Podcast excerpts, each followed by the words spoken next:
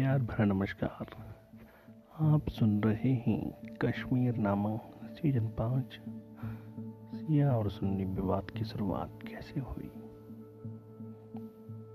Season पाँच का ये आठवां एपिसोड जिसमें बात करेंगे हम चक्र राजवंश के उत्थान की। चकों के मूल निवास और उत्पत्ति को लेकर इतिहासकारों के बीच पर्याप्त मतभेद है। लेकिन लगभग सभी की ये मान्यता है कि चक और राजा सहदेव के समय में लांगर चक के नेतृत्व में तार्दिस्तान से आए थे और ट्रहगाम में बस गए। तथा सुल्तान शमसुद्दीन के समय में उन्हें सेना में ऊँचे अहदों पर भर्ती किया गया। जिसके बाद हमने देखा है कि वे कैसे लगातार कश्मीर की राजनीति में महत्व हासिल करते चले गए। चक बेहद उजड और बर्बर सैनिकों के रूप में जाने जाते हैं, जिन्हें सुधारने की कोशिशों के बाद सुल्तान जैनुलाब्दीन ने उनके तत्कालीन नेता पांडुचक सहित तमाम महत्वपूर्ण जगहों को मृत्युदंड दिया था।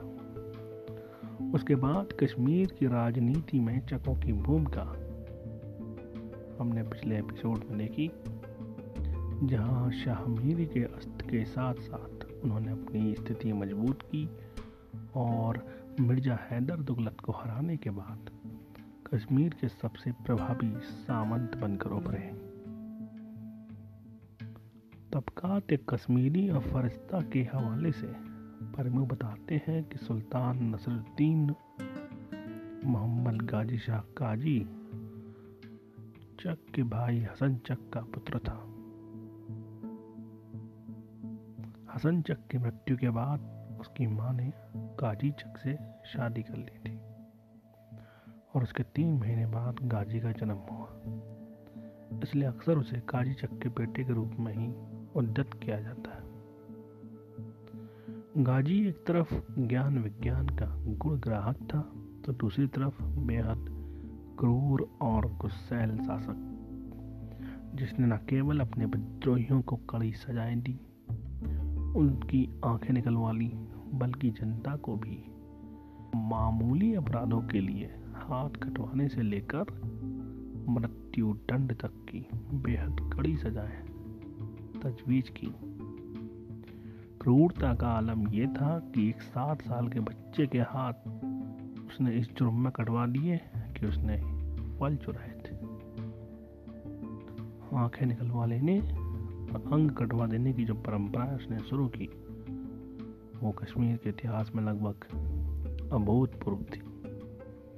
उस समय सिया अनुयायियों के लिए तो बेहतर वक्त था ही, साथ में सुन्नियों या अन्य धर्मावलंबियों के खिलाफ भी किसी भेदभाव का कोई ज़िक्र नहीं मिलता। सिया मतावलंबी होने के बावजूद गाजी शाह धार्मिक मामलों में सहिष्णु था। उसके शासनकाल की सबसे महत्वपूर्ण घटना मुगलों से उसका मुकाबला था। ज़ाहिर है कि कश्मीर के सामंत खामोशी से गाजी के अधीनता स्वीकार नहीं कर सकते थे। 1556 में उसकी क्रूरता की शिकायतें मुगल बादशाह अकबर के पास पहुँची। और उसने मिर्ज़ा हैदर दौलत के भतीजे कारा बहादुर को एक बड़ी सेना के साथ कश्मीर पर आक्रमण के लिए भेजा, जिसमें बाद में गाजी शाह से असंतुष्ट कश्मीरी सामंतों को शामिल हो जाना था। लेकिन कारा बहादुर अकबर की उम्मीदों के उलट एक अयोग्य सेना नायक साबित हुआ और उसने काफ़ी समय गंवा दिया अंत में जब वो पहुँचा तो बारिश का मौसम आ चुका था और इस देरी का फ़ायदा उठाकर गाजी शाह ने पर्याप्त तैयारी कर ली और फलतः राजौरी में हुए मुकाबले में मुगल सेना को मुँह की खानी पड़ी। इस जीत ने उसके विरोधियों के हौसले भी पस्त कर दिए। और विद्रोह को छोड़कर उसका बाकी का शासनकाल शांतिपूर्वक बीता। लेकिन बुढ़ापा उसके लिए कुष्ठ रोगों की बुरी खबर लेके आया। उसने अपने विश्वस्त भाई हुसैन खान को राज का सौंप कर अपना उत्तराधिकारी घोषित कर दिया। साथ ही उसने अपनी निजी संपत्ति के दो हिस्से का एक हिस्सा अपने बेटे को दे दिया और दूसरा व्यापारियों को बेचने के लिए। लेकिन जो मूल्य गाजी ने तय किया था, वो बाज़ार मूल्य से बहुत हो जाता तो व्यापारी ये समस्या लेकर हुसैन खान के पास पहुँचे। हुसैन खान ने उन्हें वो मूल्य न देने को कहा और ये खबर गाजी शाह तक जब पहुँची तो वो आग बबूला हो गया।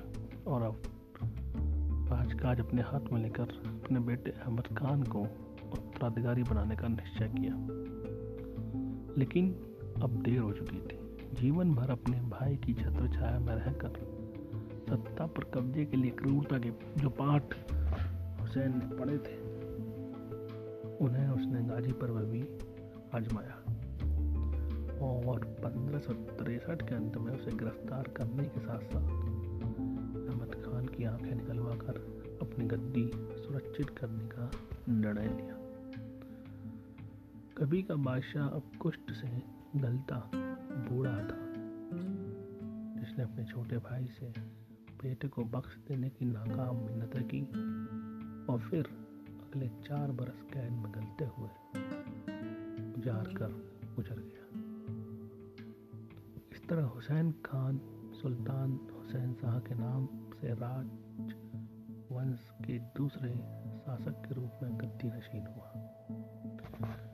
आगे की कहानी अगले एपिसोड में। तक के लिए नमस्कार।